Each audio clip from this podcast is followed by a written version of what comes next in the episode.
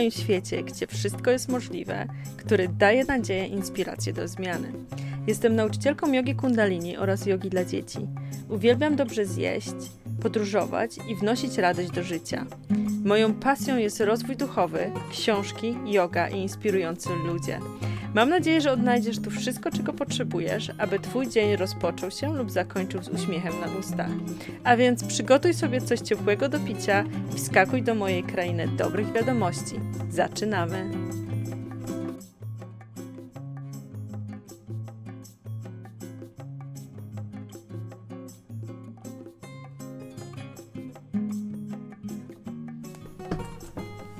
Witam Was serdecznie w kolejnym odcinku podcastu Golden Hour. Chcę Was gorąco zaprosić do serii rozmów z niezwykle inspirującymi osobami ze świata jogi, duchowości, samorozwoju, a także sztuki. Przyznam szczerze, że zaczynając swoją ścieżkę przebudzenia, byłam niesamowicie podekscytowana tym, co nadejdzie. Ale także nie sądziłam, że spotkam na swojej drodze tyle wspaniałych osób, które spełniają swoje marzenia i kreują krainę dobrych wiadomości. Podcast ten jest więc wymówką, abym mogła się podzielić z Wami tego, czego doświadczam w swoim życiu, czyli mocy inspiracji, motywacji do działania, do tworzenia i przede wszystkim do zakochiwania się w życiu ponownie, codziennie. Dlatego, drogi słuchaczu, mam nadzieję, że znajdziesz tu to, czego szukasz. Dzisiejszy odcinek rozpoczyna serię tych wspaniałych rozmów. Moim pierwszym gościem jest Marta Miguła, nauczycielka jogi, uważności i ekspresji ciała dla dzieci i dorosłych. Jest także muzykoterapeutką, antropolożką kultury, socjoterapeutką. Marta prowadzi szkolenia instruktorskie jogi i ruchu kreatywnego dla dzieci. Jak kreatywnie uczyć dzieci jogi i laboratorium ruchu kreatywnego. Prywatnie mama siedmiolatki. A więc wskakuj w krainę dobrych wiadomości. Okej. Okay. A więc cześć Marto, dziękuję Ci bardzo za przyjęcie zaproszenia do tej rozmowy. Bardzo się cieszę, że y, będziemy mogły porozmawiać. Cześć Ilonku, dziękuję również za zaproszenie. Mhm. Super. A więc e, Marto, e, może zacznę od takiego pytania. Jakbyś mi opowiedziała swoją historię. Jak to się stało, że jesteś nauczycielką jogi i jogi dla dzieci? Mhm.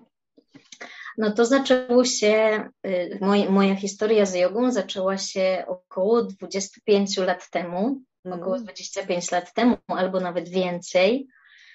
Mm, ja studiowałam antropologię kultury Mhm. I bardzo mnie wszystkie tradycje wschodu um, pociągały, interesowały.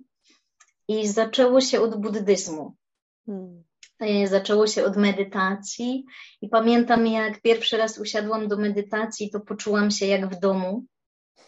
E, poczułam, to, to jest to, to jest to, jak ja chcę się czuć, i to jest e, ten stan, który chcę wnosić też do mojego codziennego życia.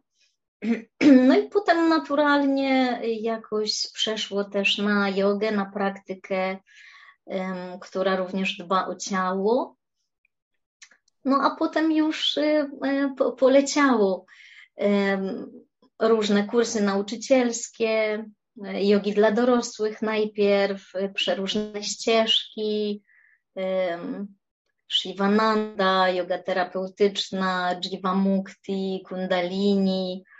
Nie ze wszystkiego mam nauczycielskie, z wielu, ale przeszłam przez praktykę bardzo wielu ścieżek. Mam taką naturę ciekawą. Lubię też tą różnorodność w jodze. Hmm. E, lubię poznawać różne, różne ścieżki. Myślę, że każda z nich ma rozwinięte bardziej jedne jakości, a nie inne i gdzieś wszystkie się uzupełniają. Mhm.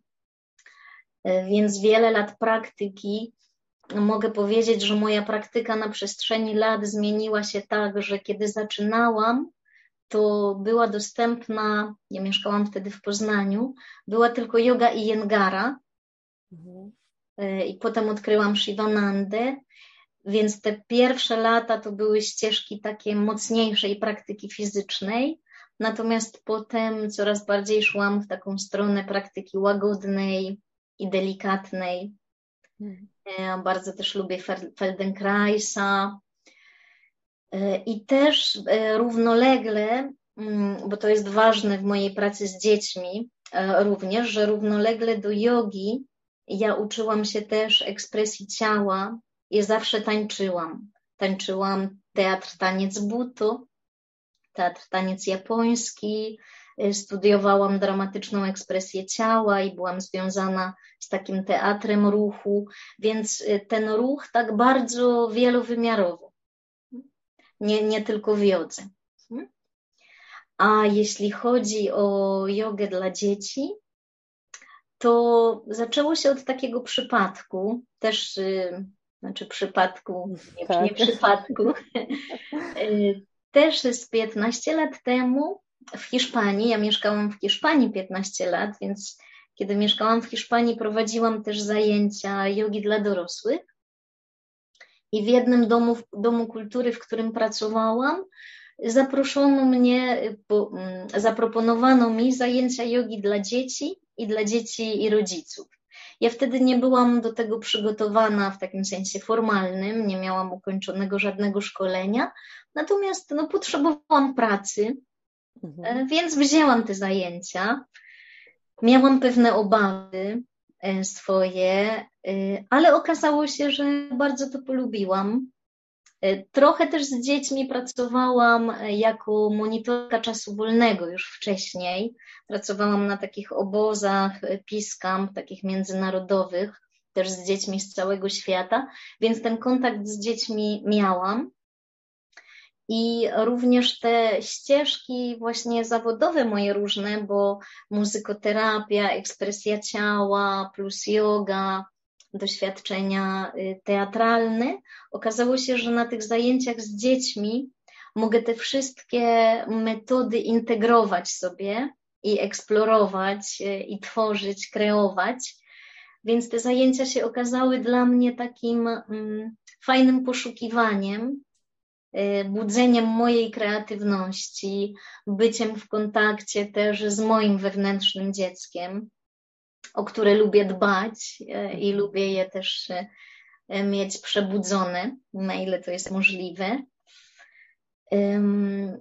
I dopiero po paru latach prowadzenia tych zajęć jogi dla dzieci w Domu Kultury, sama poszłam też na szkolenia jogi dla dzieci, mhm. na których się okazało, że no, idę w podobną bardzo stronę, jak ci nauczyciele, którzy dzielą się szkoleniami ale też wypracowałam sobie trochę takich y, moich y, narzędzi, takiej mojej alchemii.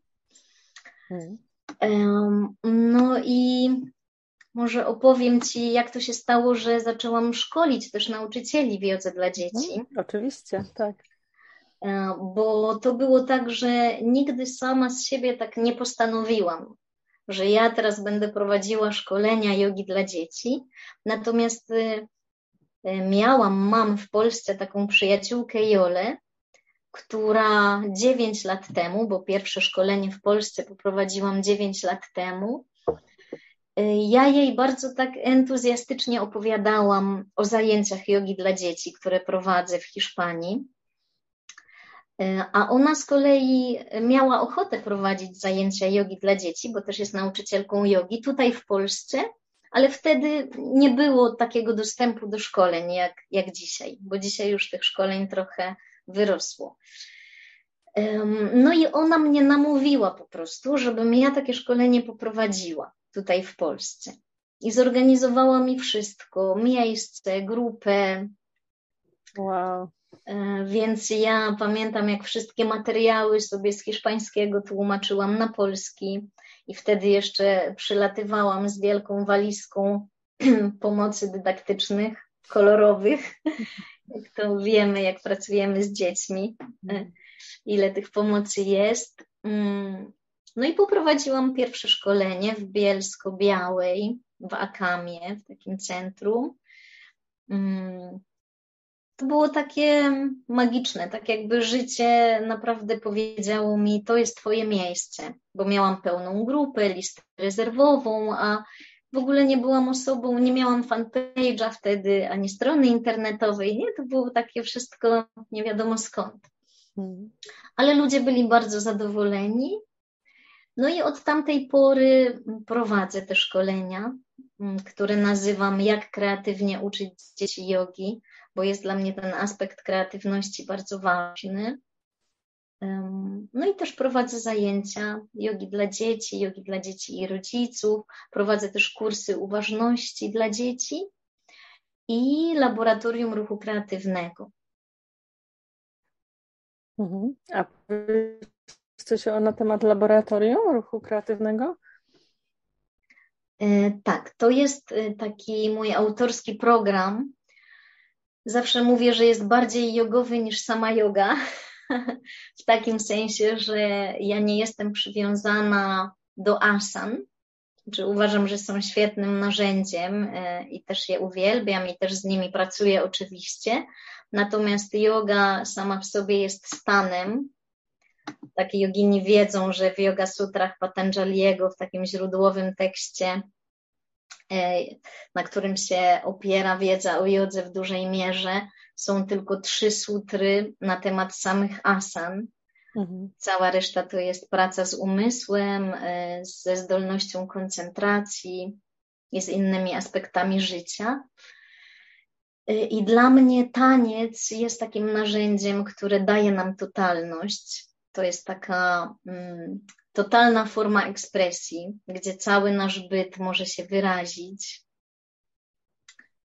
E, więc z tych różnych mm, narzędzi, ścieżek, które przeszłam, bo też bardzo lubię na przykład Segni Mossi, to jest taka metoda połączenia tańca i rysunku. Mhm. I, I moje kilka lat z ekspresją ciała sprawiło, że mm, stworzyłam taki program on obejmuje 8 zajęć, ale można go rozbudować oczywiście na, na, na wiele więcej zajęć, w którym dzielę się z dziećmi alfabetem ruchu. O, pięknie. E, to znaczy, że wiele jest zajęć takich ruchowych czy tanecznych dla dzieci, gdzie one odtwarzają jakąś choreografię, którą proponuje im ktoś. Mhm. Natomiast tutaj E, one poznają alfabet ruchu, czyli na przykład mm, jak możemy wchodzić w relacje z przestrzenią, jakie mamy kierunki tej przestrzeni, e, co to jest siła grawitacji, jak ona działa na nasze ciało, jak to się ma do ruchu, jakości, z jakimi możemy się poruszać, czyli różne elementy, z których składa się tak naprawdę taniec i nie tylko taniec, nasz, nasz byt w ogóle, nasze istnienie, natomiast y, daje dzieciom taką rolę bycia twórcą, a nie odtwórcą. Mhm. Bo widzę i czuję, że bardzo im tego potrzeba, że bardzo się tym cieszą. Zresztą nawet na samej jodze, moja yoga dlatego nazywa się kreatywna yoga dla dzieci, dlatego że podążając za dziećmi, przez te lata prowadzenia zajęć, y, zawsze widziałam, że bardzo lubią wymyślać same, mhm. a być może nie mają w edukacji zbyt dużo przestrzeni na to, żeby same, żeby same mogły cieszyć się byciem twórcą. Mhm. Dlatego ja lubię dawać przestrzeń do poszukiwania i do eksplorowania. I oczywiście, jeśli chodzi o jogę, mogę pokazać, jak wygląda taka klasyczna asana, na przykład drzewa, ale lubię otwierać też przestrzeń, poszukaj tego drzewa w sobie, poczuj je, żeby miała tą przestrzeń, żeby wszystkie dzieci miały tą przestrzeń, e, żeby poczuć siebie i żeby poczuć, że one też mogą być punktem odniesienia, żeby nie dyktować im wszystkiego z zewnątrz, tylko mhm. żeby też mogły sobie zaufać.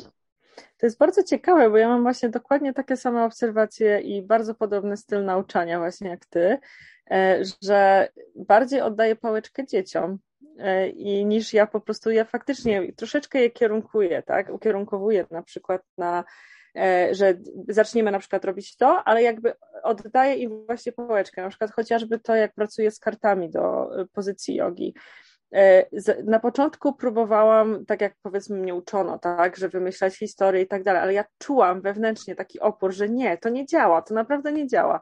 i zaczęłam po prostu rozrzucać karty i mówiłam do dzieci, wybierzcie sobie trzy karty i będziemy tworzyć historię. I po prostu wiesz, każda dziewczynka, każdy chłopiec po prostu uwielbiają to, dlatego że one, wiesz, nawet jeżeli nie są w stanie, y, bo pracuję z różnymi, grup, y, y, różnymi grupami wiekowymi, ale jeżeli są na przykład w stanie, no to tworzą piękne historie. Jak nie, proszę je, żeby nawet tak, wiesz, opisały kartę, tak? I to też fajnie um, pozwala im otworzyć właśnie głos, otworzyć im po prostu, wiesz, się na to, żeby opowiedzieć coś i też właśnie jakby ze swojej perspektywy. I to samo właśnie robię z, też z tańcem. Zabawne, że to powiedziałaś, bo ja zazwyczaj otwieram przestrzeń tańcem. Mhm. Zazwyczaj po prostu, wiesz, włączam muzykę i zaczynamy się ruszać, nie? I to jest fantastyczne, bo to od razu dzieci są w, swojej, w swoim ciele, y, czują to, czują muzykę, więc e, fajnie, fajnie. Jeszcze jedną rzecz chciałam się też z Ciebie dopytać, bo właśnie mówisz o tym, że rysunek i taniec. To mnie też bardzo zainteresowało, bo słyszałam o technice i sama ją też robiłam, e, że po prostu słyszysz muzykę i po prostu rysujesz, ale taniec i rysowanie to jest dla mnie nowość, więc jeżeli mogłabyś rozwinąć ten temat. E, tak. Mm, to jest. Mm, taka metoda, model, techniki, nie? bo też mam zawsze opór przed słowem metoda, bo wydaje mi się czymś zamkniętym, mhm. bardziej model. Więc te techniki, one, one są używane w sztuce, w performance od lat. Mhm. mhm. W arteterapii też myślę. Natomiast fajnie mm, pomagają zdać sobie sprawę, z tego, że każdy nasz ruch tak naprawdę rysuje linię w, w przestrzeni, tylko my nie widzimy tych, li, tych linii. Mhm. E, no, mogę Ci dać przykłady. Na przykład, kiedy się turlasz po wielkim papierze i trzymasz w czasie turlania się kredki mhm. i pozwalasz, by Twoje turlanie się zaznaczyło po drodze linię. Bardzo tak niekonceptualnie, nie? Po mhm. prostu i potem jak się przeturlasz, możesz zobaczyć te linie. Y, tak, to jest taki przykład, albo no, znane bardzo na przykład rysowanie dwoma rękoma jednocześnie. Kiedy mhm. zrobisz to do muzyki, mhm. Y, no, przeradza się to w taniec. Mhm. Wow. Wow, ale inspirujące, naprawdę. Pięknie. Tak, jest to bardzo, bardzo piękna technika. Tutaj polecam właśnie Segni Mossi. To jest taka mhm. włoska para e, Simona, która jest choreografką i tancerką. Nie pamiętam imienia jej męża, ale on jest plastykiem, grafikiem. E, I oni połączyli te siły. E, właśnie zostawianie śladu i ruch Także to jest narzędzie, które ja y, włączam y, w ten mój program Laboratorium Ruchu Kreatywnego. Hmm. Wow, fantastyczne. Chyba się zapiszę. Ale, ale, to, ale to porozmawiamy po, na pewno. Porozmawiamy, tak. Ja czuję, że, że to jest taki, bo tak jak ty opowiadałaś o tym tańcu u ciebie na jodze, mhm. moja yoga zawsze też była bardzo taneczna. Yoga dla dzieci. Nie? Bardzo włączałam dużo, też często zaczynałam tańcem na rozgrzewkę i tych elementów tańca, ruchu zawsze było sporo. Mhm. I to mnie też poprowadziło w końcu do stworzenia takiego programu, który troszkę bardziej wychodzi z jogi, chociaż tak jak powiedziałam, on wciąż jest jogą, bo na przykład jest tam też relaksacja, Mhm. integrujemy to doświadczenie z zajęć, potem relaksacją, więc to jest ten sam duch, mhm. E, natomiast te techniki są bardziej e, wyzwolone, powiedzmy, bo właśnie jest e, większość, to, to jest ten różnorodny ruch. Mhm. Super, naprawdę pięknie to brzmi. A jeżeli byś mogła tak pokrótce, bo ja wiem, że tych korzyści jogi dla dzieci jest po prostu ogrom, i też nagrałam odcinek na temat jogi dla dzieci, ale tak, e, takie główne korzyści, które ty na przykład zauważyłaś w pracy z dziećmi, e, które takie są naprawdę widoczne, bo podejrzewam, że masz też grupy dzieci, które powracają do ciebie, prawda? E, więc mhm. możesz też obserwować jakby ten rozwój e, u dzieci, więc jeżeli mogłabyś e, coś powiedzieć na ten temat. E, tak, no więc zacznę może od tej fizycznej strony. Mhm. ona często też najbardziej rodziców interesuje, mhm. to rzeczywiście yoga ma taką moc budzenia świadomości ciała i bardzo równomiernie e, je wzmacnia, ale też je rozluźnia tam, gdzie trzeba, umiejętnie e, poprowadzona. Mhm. Więc tutaj um, często widzę, jak dzieci na przykład z obniżonym napięciem mięśniowym, jak yoga też um, działa w sposób terapeutyczny i przywraca ich ciało do równowagi. Mhm. E, I odwrotnie, dzieci, które mają bardzo na, dużo napięcia w ciele, um, zaczynają po prostu zdobywać umiejętność, jak, jak możemy się rozluźnić. Mhm. Oczywiście nie, nie, jest to, nie jest zastępnikiem terapii czy fizjoterapii, ale jest taką naprawdę pomocną techniką.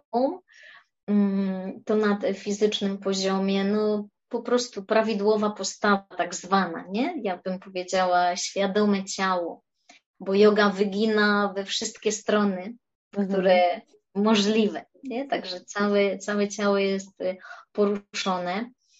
Natomiast y, widzę, jak pewność siebie wzrasta w dzieciach, taka dobra pewność siebie.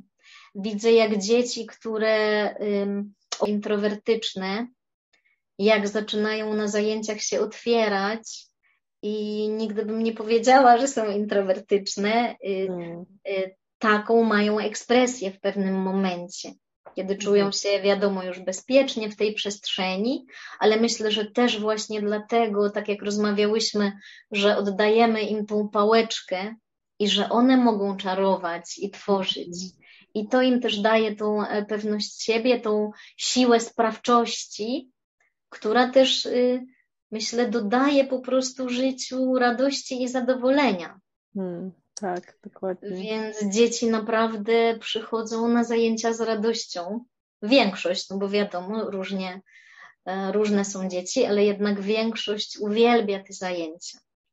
Hmm. Mhm. Tak, potwierdzam, potwierdzam, bo e, też zdarza mi się prowadzić zajęcia, gdzie jest e, sporo właśnie osób, które wracają e, i, i po prostu naprawdę, czasami jak ja rozmawiam z rodzicami, rodzice na przykład mówią, że y, ta dziewczynka nie jest w stanie się, na przykład ich córeczka nie jest w stanie się zrelaksować, albo że ja nie wiem, czy ona w ogóle będzie chciała coś robić, to one zachowują się totalnie inaczej, wiesz, relaks, na przykład do relaksacji, oczywiście, wiesz, ja też podaję różne warianty, tak, bo to nie, mhm. nie musi być tylko, wiesz, relaksacja na e, plecach, tak, mogą być inne no, pozycje, żeby, żeby się mhm. właśnie dzieci mogły zrelaksować, i, e, i na przykład idealnie się relaksuje, wiesz, i też e, pięknie robi oddechy i tak dalej. I, i właśnie to jest dla mnie ciekawe, bo e, wydaje mi się, że właśnie to jest ten klucz do tego, że jeżeli faktycznie słuchamy dzieci i faktycznie poświęcimy im uwagę, one się otworzą i one właśnie, my tworzymy taką bezpieczną przestrzeń, gdzie one mogą faktycznie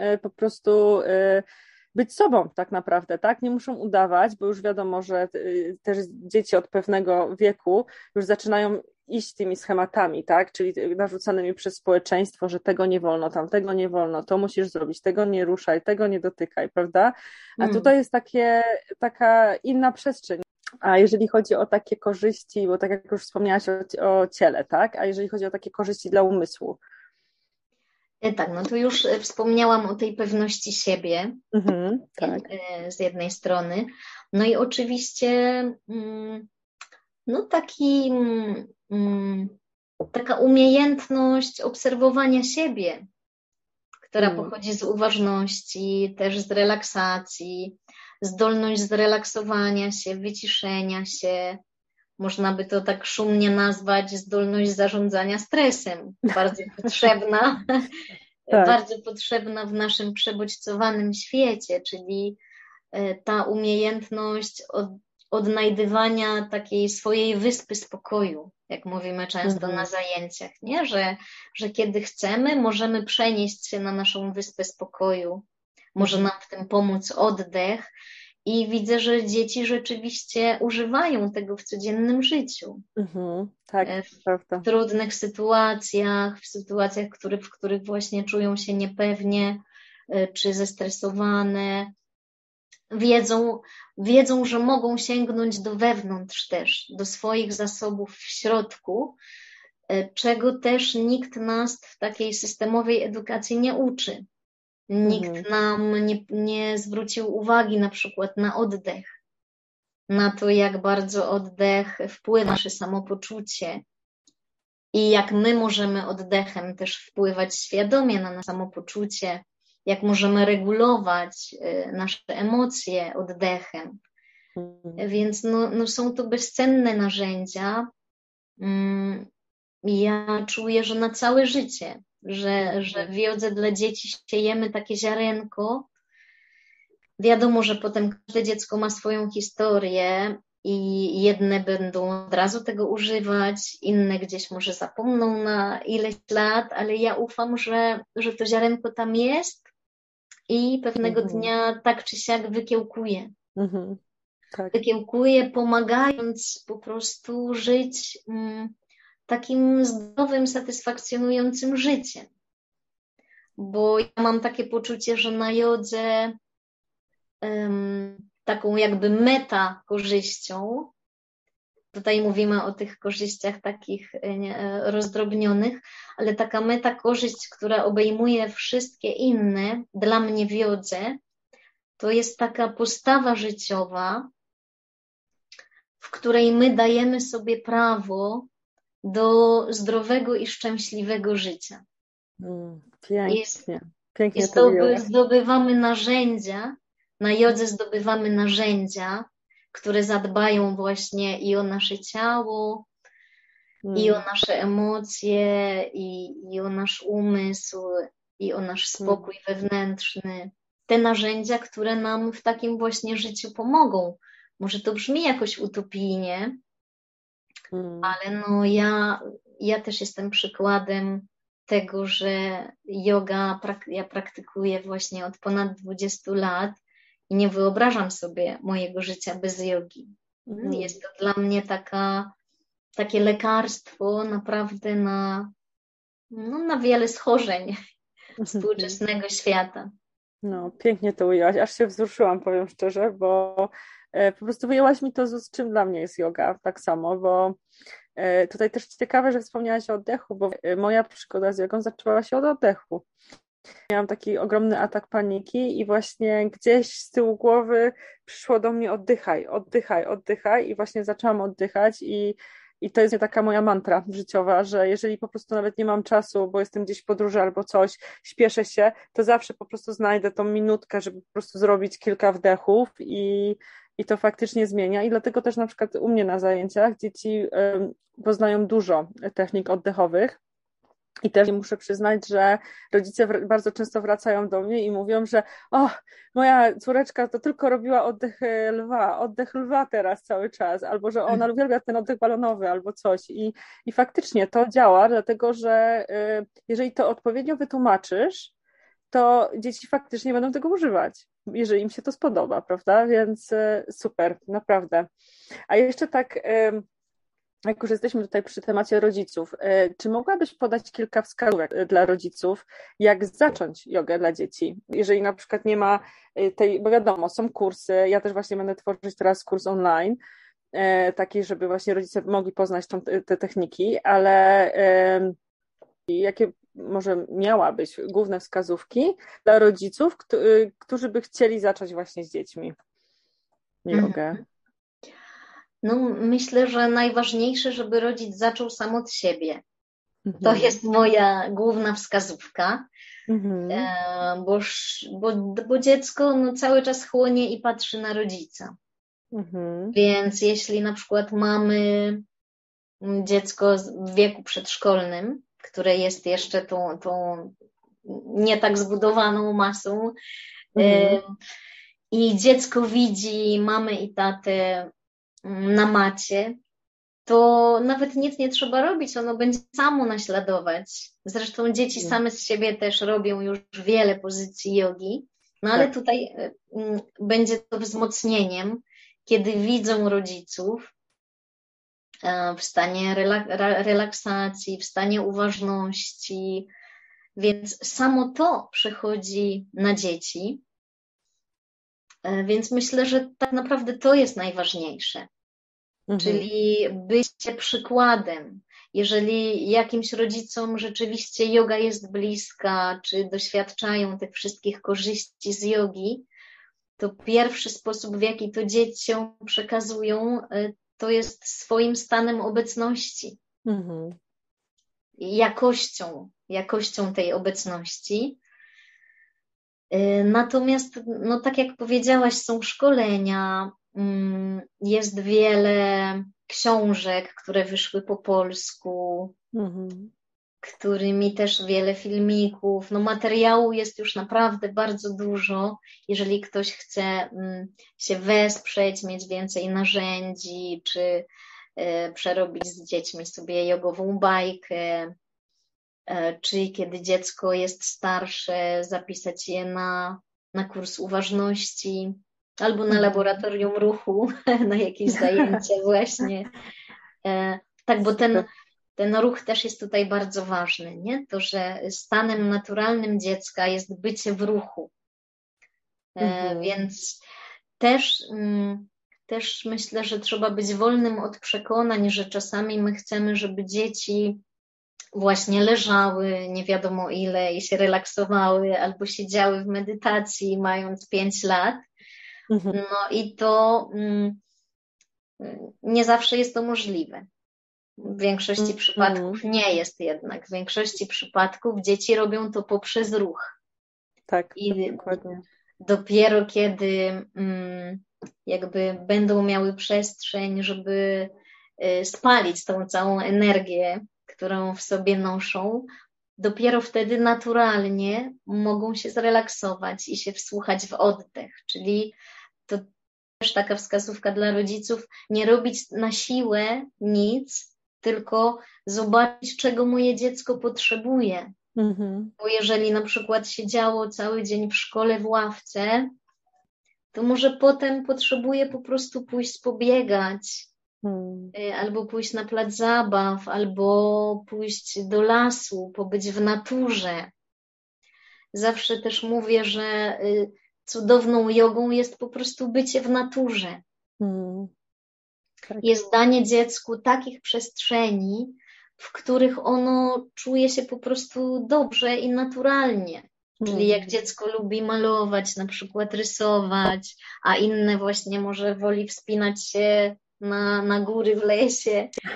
E, bo to jest ciekawe, że często te dzieci, którym się gdzieś przypisuje jakiś deficyt tak zwany uwagi, mhm. okazuje się, że kiedy mają zapewnione te potrzeby, mm, jak na przykład ruch, jeżeli to jest ich potrzebą niespełnioną, to nagle się okazuje, że mają pełną uwagę i koncentrację.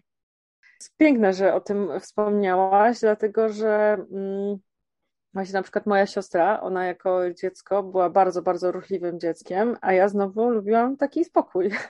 Mhm. I zazwyczaj było tak, znaczy lubiłam też być w naturze, właśnie lubiłam e, być na zewnątrz i żeby zagonić mnie do domu, to było naprawdę ciężko. E, ale właśnie byliśmy totalnie inne pod względem tego, jak lubiłyśmy spędzać czas. Później się troszkę to odwróciło i ona właśnie tak uciekła bardzo w książki, taką stateczność, a ja znowu właśnie ruch, ruch, ruch, ruch, ruch. E, więc, e, więc to też jest ciekawe, że właśnie mm, jak e, tak nawet obserwuję moje dzieciństwo, tak, że jakby też wychowanie było takie, że jeżeli masz dwójkę dzieci albo trójkę i ogólnie jak masz dzieci, to raczej po prostu robicie wszystko razem, tak? Albo jakby wrzucacie to do jednego worka. A teraz jednak już widzę to takie rozróżnienie, tak? Że e, tutaj na przykład ktoś lubi czytać książki, więc potrzebuje tego spokoju, potrzebuje właśnie te, tego rodzaju jakby aktywności, a ktoś, kto właśnie e, po, potrzebuje ruchu, no to właśnie ten ruch trzeba zapewnić, nie? Więc super, że o tym wspominasz. Nie ukrywam. Tak, mhm. jeszcze mi e, przychodzi a propos tych wskazówek właśnie, mhm. Mm, że dzieci potrzebują przestrzeni e, do tego, żeby być w ciele i żeby używać wszystkich zmysłów. Mhm. Bo to też jest jedna z definicji jogi dla mnie. Bycie mhm. w ciele i, i bycie uważnym na, na wszystkie zmysły. Taka mhm. otwarta percepcja. I bycie w naturze y, jest taką przestrzenią, która działa na wszystkie nasze zmysły. Mm. Nie? Więc y, też y, rodzicom no jak najwięcej, sama sobie jako mamie też. E, też jak patrzę na moją córeczkę, mam na myśli to, że to nie muszą być koniecznie zajęcia jogi, że mhm. mogą być, nie? Ale właśnie yoga dla mnie jest dużo szersza i dużo głębsza niż taka przestrzeń zajęć. Mhm. Więc jak wczoraj na przykład byłam e, z moją córeczką i z psem e, i ze znajomymi na spacerze właśnie na polach, przy lesie i widziałam jak dzieci się bawią, e, jak biegają, jak budują, jak one to nazwały, park linowy dla mrówek. I, Super. I po prostu dwie godziny spokojnie albo i dłużej pełnej koncentracji. Mm. To jest ciekawe. Teraz, jak to samo dziecko posadzisz w ławce i, i no, będzie musiało dłu za długo być w czymś w sposób, który go nie angażuje i nie interesuje, to stwierdzisz, -hmm. że mhm. ma deficyt uwagi. Nie? Mówię o tym paradoksie. Tak. No na szczęście tak. Coraz, hmm. coraz więcej jest już dostępu do takich metod edukacyjnych, które szukają sposobów na to, jak dzieci zaangażować. Mhm. A dzieci, dzieci tak. się angażują właśnie poprzez y, zmysły. Mhm. Dokładnie. To jest ciekawe, że o tym mówisz, bo pewnie masz na myśli metodę Montessori albo szkołę waldorfską bo one są dosyć takie właśnie alternatywne i one poszukują bardzo dużo. E, czy, czy się mylę? E, no tak, mam na myśli i Montessori, i Waldorfską, ale również Reggio Emilia, mhm. szkoła demokratyczna, tak, tak zwane też e, szkoły free education, czyli nie wiem jak po polsku, czy się mówi wolna edukacja, mhm. które trochę są taką fuzją połączeniem właśnie różnych, różnych metod. Mhm. Ale głównym przesłaniem, myślę, tych wszystkich metod jest y, podążanie za dzieckiem. Mhm. Y, I to jest to, co robimy też w jodze dla dzieci, prawda? Że tak. chcemy podążać za dzieckiem, bo ja mm, to, jak moja yoga kreatywna dla dzieci wygląda dzisiaj i jak wygląda laboratorium ruchu dla dzieci, no to zawdzięczam y, dzieciom mhm. w największej mierze, y, których się po prostu staram słuchać, widzieć ich potrzeby, widzieć o co wołają, widzieć co im sprawia najwięcej radości. Mhm. I podąża, podążając za tym, y, tak tworzę moje zajęcia. Mhm. Tak, jeszcze wiem, że też wspominałaś o tym, że dużo nauczycieli przychodzą do Ciebie na zajęcia, na te kursy instruktorskie i też jeżeli mogłabyś właśnie powiedzieć, jak to zmienia edukację e, i jakie, jak oni zmieniają właśnie to podejście w szkołach i też jeżeli mogłabyś też e, uchylić rąbka tajemnicy na temat e, swojej fundacji, którą zakładasz, to też by było super, więc bo to też jest połączone z tego, co wiem. Tak, dobrze. Najpierw poczekaj, bo teraz już myślę o fundacji, a pytałaś o nauczycieli. tak. Mhm. Tak. Ja, ja prowadzę te szkolenia w Polsce od 9 lat. Mhm. I rzeczywiście bardzo dużo się przewinęło nauczycieli i z przedszkoli, i ze szkół, i z placówek prywatnych, ale o dziwo też z publicznych. Mhm.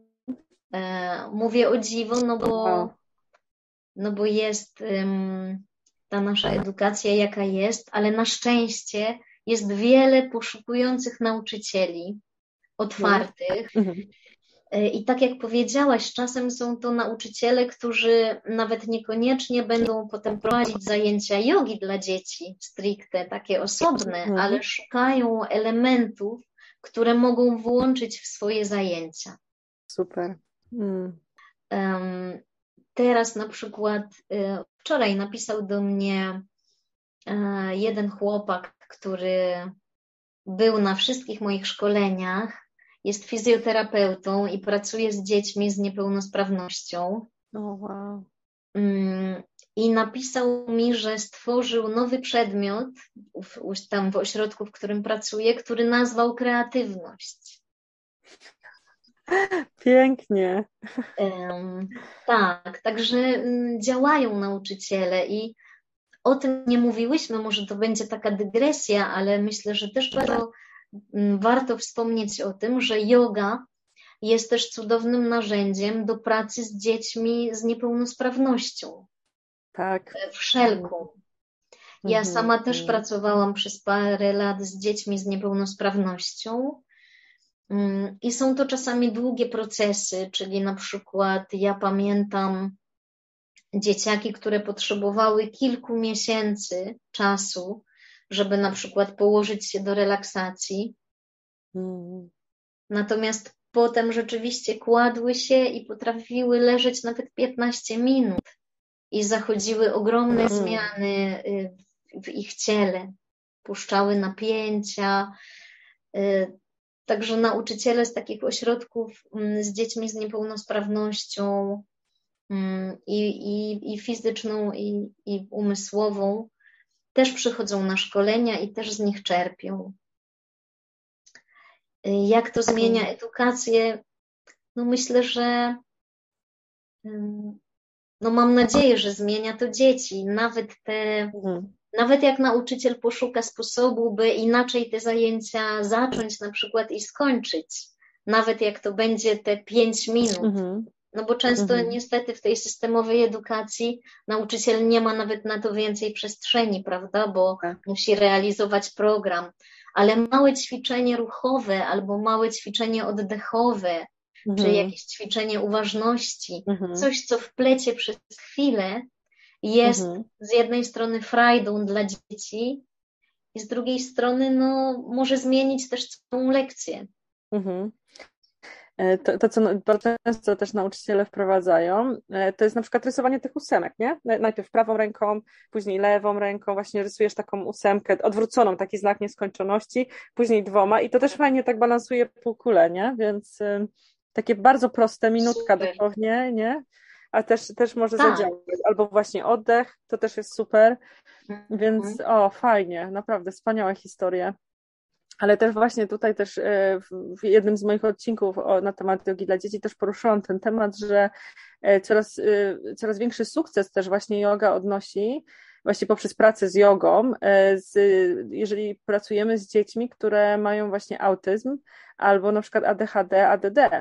Bo ja te- też tutaj bardzo często spotykam się na moich zajęciach z dziećmi, które mają ADHD i na przykład tu niestety tak troszkę jest mi przykro wręcz, bo y, dzieci tak, tak naprawdę używają tego jako y, wymówkę do wszystkiego, ponieważ tak też system został stworzony, tak? Czyli rodzice też na przykład mówią, on ma dyslekcję albo on nie może się skupić, bo ma ADHD, bo to, bo tamto, siamto.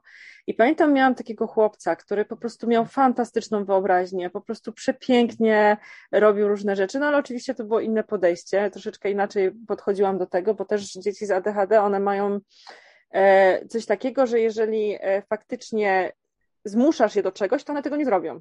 Więc po prostu zachęciłam, że jeżeli chcesz, obserwuj, bo rodzice bardzo chcieli, żeby wziął, wziął udział w, e, w tych zajęciach, to powiedziałam, jeżeli masz ochotę, weź udział, możesz obserwować nas. Jeżeli po prostu poczujesz, że to jest coś dla ciebie, to, to zacznij to robić. I, I właśnie na przykład po zajęciach, już tak kończyliśmy zajęcia, on właśnie mówił, że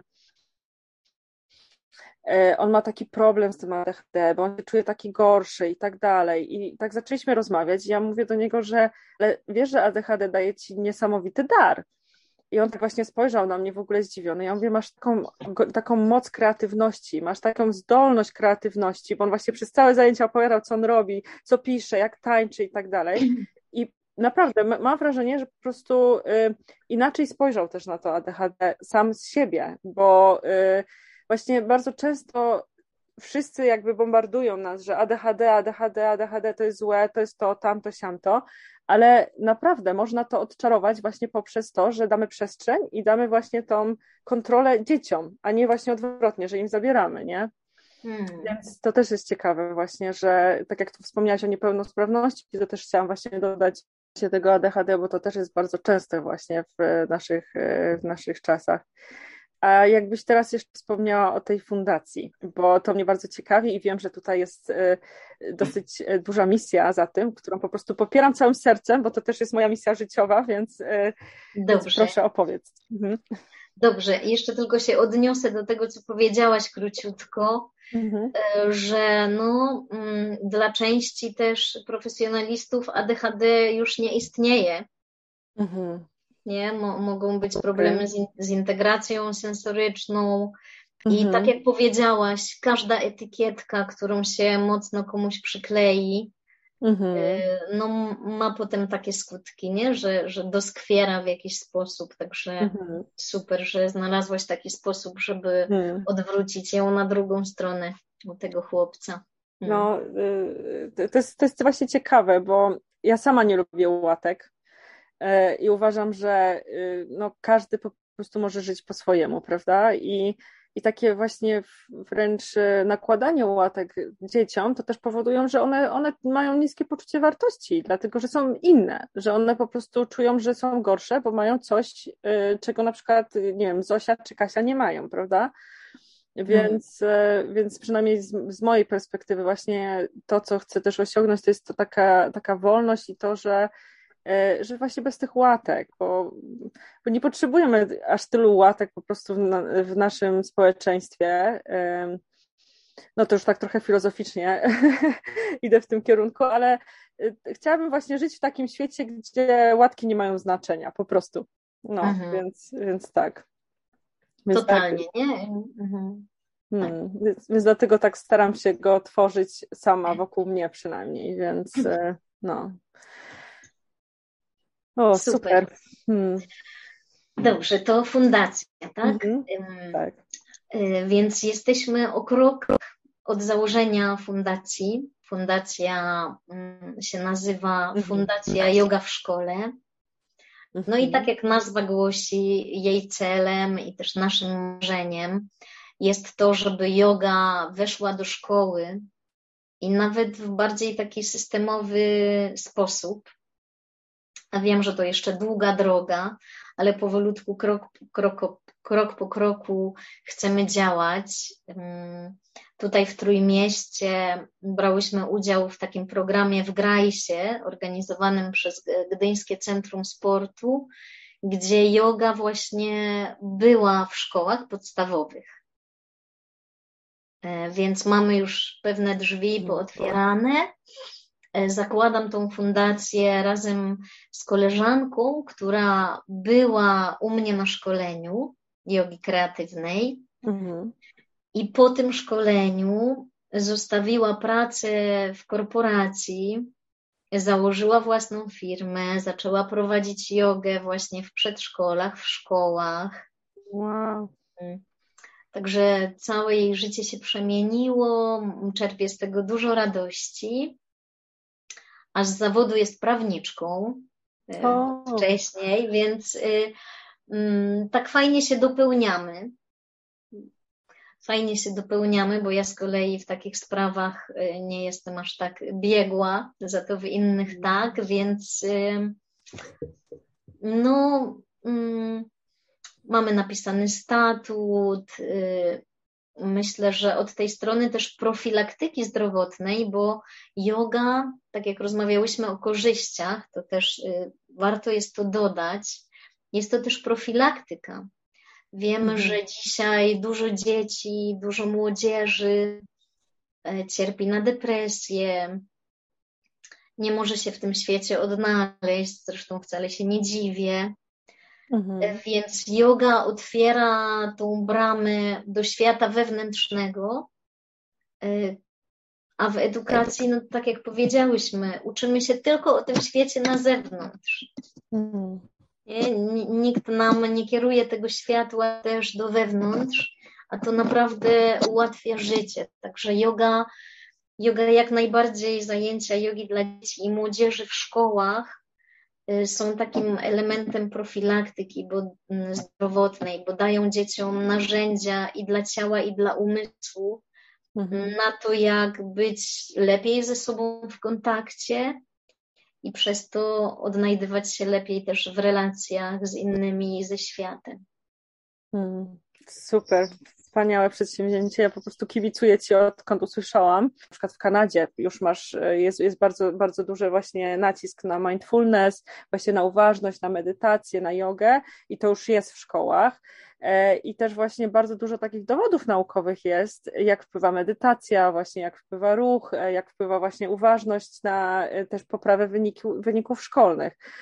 I teraz na przykład bardzo często po pandemii gdy, gdy właśnie robię zajęcia, e, prowadzę zajęcia z dziećmi, e, też właśnie e, bardzo często rodzice mówią mi, że już mieli jogę w szkole.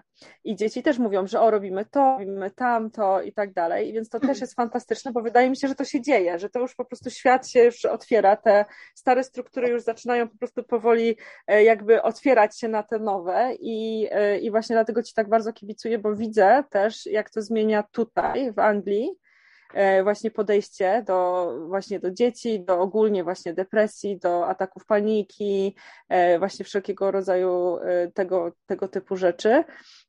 I, I właśnie chciałabym, żeby to narzędzie też było dostępne w szkole, bo wiem, że jako ja, siedmioletnia dziewczynka, bardzo chciałabym mieć dostęp do takiego właśnie narzędzia, więc super, naprawdę. Więc będziemy Ci kibicować na pewno. Dziękuję bardzo. Dokładnie. Ja też, tak jak moja córeczka ma teraz 7 lat właśnie mhm. i no, bardzo bym chciała, żeby miała takie zajęcia w szkole. Mindfulness, yoga. Hmm. I ja to, co lubię, to jest właśnie to połączenie ruchu z uważnością. Yoga jest dla mnie połączeniem ruchu i hmm. uważności. Hmm. Więc z jednej strony są też techniki uważności, a z drugiej strony y, dzieci mogą być w tym naturalnym stanie ruchu, którego mhm. w szkole no aż tak dużo też nie mają, prawda? I jeszcze do tego kreatywności. Hmm. Też jak mówiłyśmy o korzyściach, to mm, nie wspomniałyśmy, a, ale to już wcześniej chyba jasno wypłynęło z rozmowy, że ten rozwój kreatywności, kreatywnego myślenia, te, też jest efektem jogi. I to, co wspomniałaś, ta poprawa koncentracji, która może wpłynąć na tak zwane lepsze wyniki w nauce. Mhm, tak. Nie? argument, nie? Tak. Tak. Tak, to jest też dobry argument dla rodziców i rzeczywiście badań naukowych jest coraz więcej. Nagle na przykład pranayamy, właśnie techniki oddechowe, jogowe, na przykład oddech naprzemienny. Mhm. Naukowo teraz się udowadnia, jak e, równoważy nasz system nerwowy współczulny i przywspółczulny, nasze mhm. półkule mózgowe, tak? To e, techniki, które gdzieś od tysięcy lat są używane, teraz są pod lupą naukową. To, mhm. to jest fajne. Są dowody na to, jak medytacja zmienia strukturę naszego mózgu szczególnie tak. taka wieloletnia. Także mm. tak, można, można się fajnie podeprzeć teraz mm, badaniami naukowymi. Dlatego myślę, że jest wielka szansa, y, żeby tej jogi było coraz więcej w szkołach, nawet w tych publicznych szkołach. Mhm. Ja wiem, że jest taka jedna dziewczyna u nas y, w Kielcach, bo ja się wywodzę z Kielc, która już zaczęła organizować takie dodatkowe warsztaty dla dzieci w szkole publicznej.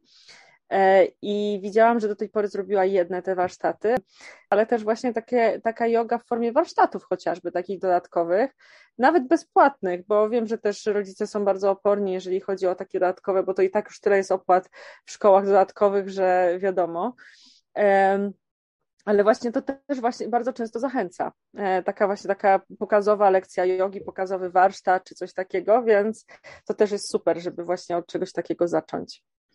To prawda. E, mhm. Jako, jako warsztaty pozaszkolne e, i też jak pytałaś mnie o rodziców, teraz przyszło, że taka forma zajęć dla dzieci i rodziców razem coraz częściej się pojawia.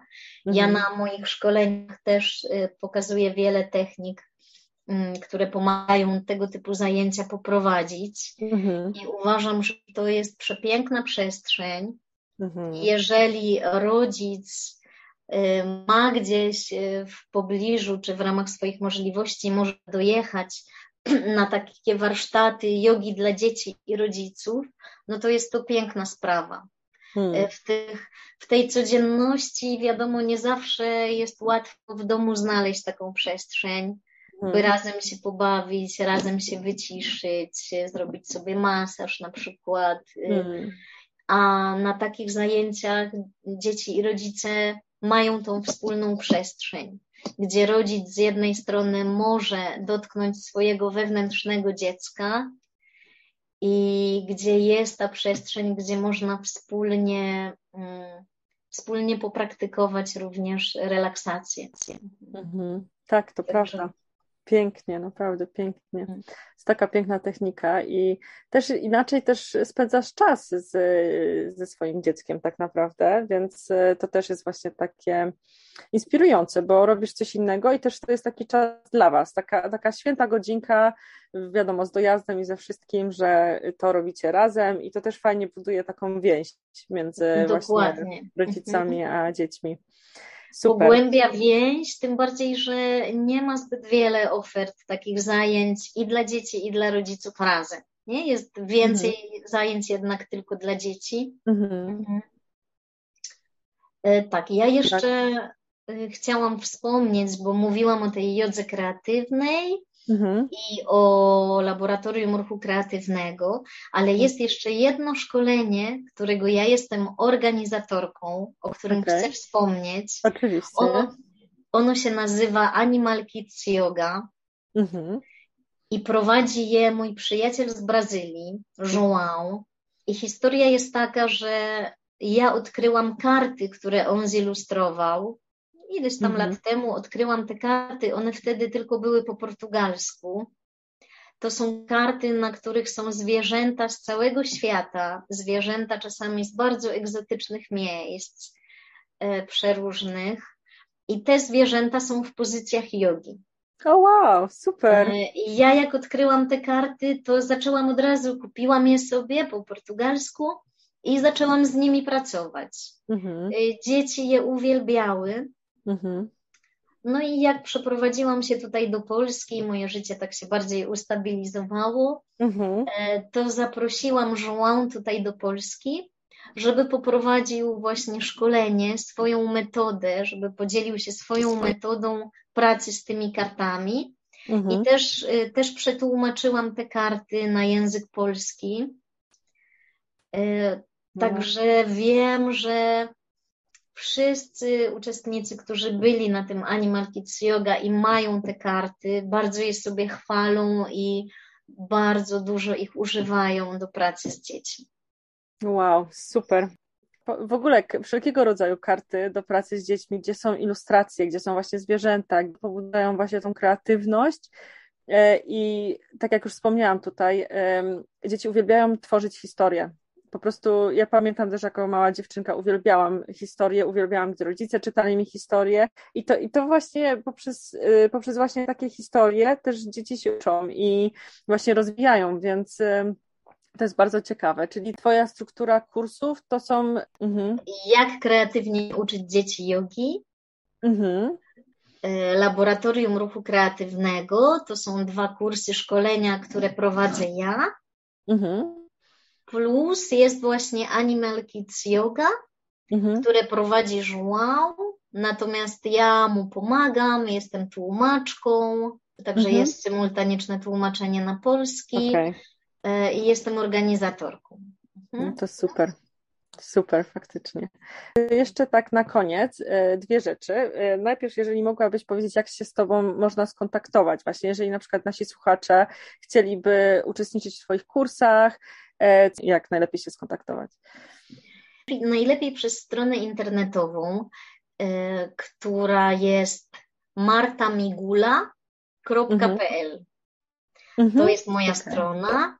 Fanpage na, na Facebooku nazywa się Yoga dla dzieci, uważność w rodzicielstwie i edukacji. Mhm. Okej, okay, super. To na pewno na, będzie w opisie. Mhm. Tak, i na stronie jest zakładka szkolenia, gdzie można sobie poczytać dokładnie o każdym z nich. Super, super. I teraz jeszcze takie ostatnie pytanie, które zadaję każdemu a mianowicie, jeżeli mogłabyś się podzielić taką swoją mantrą życiową, praktykę, którą wykonujesz absolutnie codziennie, która nastraja cię tak cudownie do życia, e, to może być wszystko. To może być cytat, to może być jakieś motto życiowe, praktyka jogi, no ja mam, mam sporo tego. Poczekaj. Wiedziałam. Pierwsze, co mi przyszło, to jest y, y, jeden z takich inspirujących moich y, cytatów, chociaż nawet nie wiem, czyj to jest cytat, ale podzielę się, bo to jest to, co mi przyszło. Mhm. Kiedy podążasz za Twoją potrzebą, cały wszechświat Cię wspiera. O, pięknie. Jest to dla mnie o takim byciu w głębokim kontakcie ze sobą i mhm. umiejętności też odkrycia i rozróżnienia, czego jak tak, tak naprawdę potrzebuję w danym dniu, w danym momencie. To też uczy nie tracić energii na darmo i zachować mhm. ją na to, na co naprawdę ona jest mi potrzebna.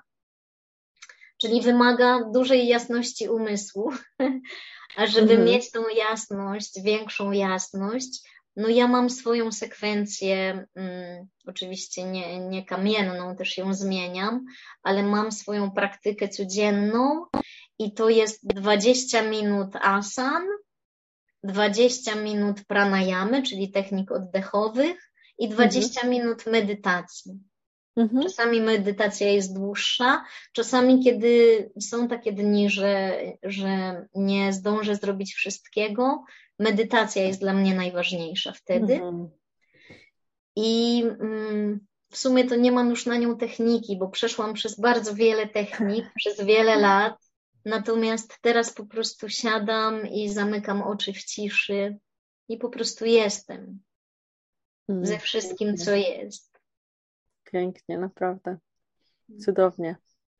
Tak, ale jest to, jest to taka um,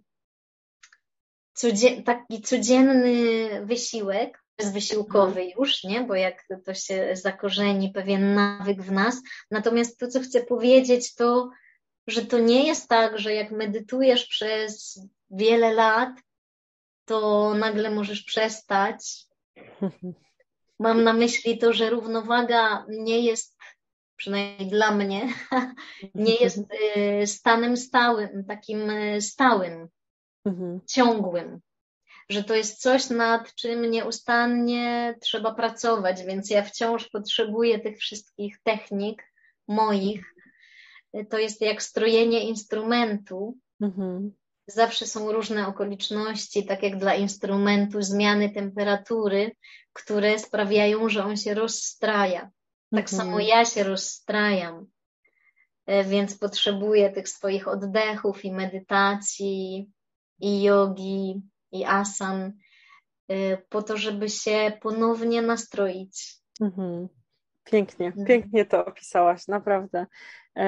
I też właśnie muszę przyznać, że czasami zdarza mi się, że e, na przykład właśnie szczególnie jak jestem w podróży albo dużo się dzieje, jakieś rzeczy, tak właśnie czuję się taka przytłoczona, to jeżeli właśnie nie zrobię medytacji, to po prostu mój mózg szaleje, mimo że już właśnie tyle lat też podążam właśnie za jogą, za właśnie medytacją, za oddechem, to właśnie czasem po prostu muszę aż zatrzymać się i powiedzieć stop, oddychamy, robimy medytację i wtedy faktycznie od razu możesz e, po prostu z, z, zacząć ponownie rządzić światem dosłownie swoim mhm. wewnętrznym. No tak. więc fajnie, cudownie to opisałaś faktycznie, więc e, okej. Okay. A więc dziękuję Ci bardzo za rozmowę. Była przepiękna, inspirująca. E, tutaj wszystkie, informacje będziecie mieć e, dostępne także w opisie odcinka, więc jak się właśnie z Martą skontaktować, jeżeli jesteście zainteresowani jej kursami i szerzeniem dobrych wiadomości, to zapraszam serdecznie. A więc dziękuję Marto za rozmowę. E, dziękuję również. Jeszcze tylko dodam na sam koniec, bo tutaj mówimy tylko o szkoleniach, ale mhm. Jeżeli chodzi o zajęcia jogi dla dzieci, kursy uważności, laboratorium ruchu, to ja działam w Pruszczu Gdańskim. Mhm. Też, też moje osoby, które skończyły moje kursy, też tutaj prowadzą zajęcia. Także również zapraszam dzieci i rodziców e, do Pruszcza Gdańskiego. O, super. Fantastycznie, okej. Okay. To dziękuję bardzo Marto za rozmowę e, i do usłyszenia. Dziękuję również, do usłyszenia. Drodzy słuchacze, dziękuję Wam bardzo za wysłuchanie dzisiejszego odcinka. Pewnie zauważyliście, że yoga dla dzieci jest mi szczególnie bliska, dlatego przygotowałam dla Was kilka wydarzeń. Zapraszam Was serdecznie na bezpłatny webinar Jogiczne narzędzia do pracy z dziećmi, który odbędzie się już 4 października. Z kolei 11 października na moim Instagramie oraz YouTube odbędzie się bezpłatna yoga rodzinna dla rodziców oraz ich dzieci. Będzie to wspaniała zabawa, więc nie przegapcie tej okazji. Moją ścieżką życiową jest propagowanie świadomego życia i rozwoju poprzez jogę. Dlatego też stworzyłam pierwszy w Polsce kurs jogi dla dzieci, który skierowany jest do absolutnie wszystkich rodziców, nauczycieli, pracowników socjalnych, logopedów, a także wszystkich osób, które chcą świadomie pracować z dziećmi. Wszystkie szczegóły na moim Instagramie. Serdecznie zapraszam.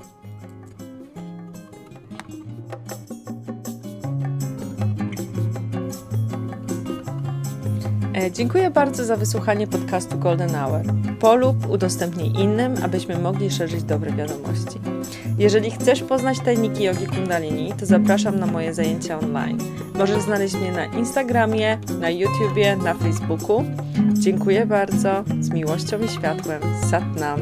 Ilo.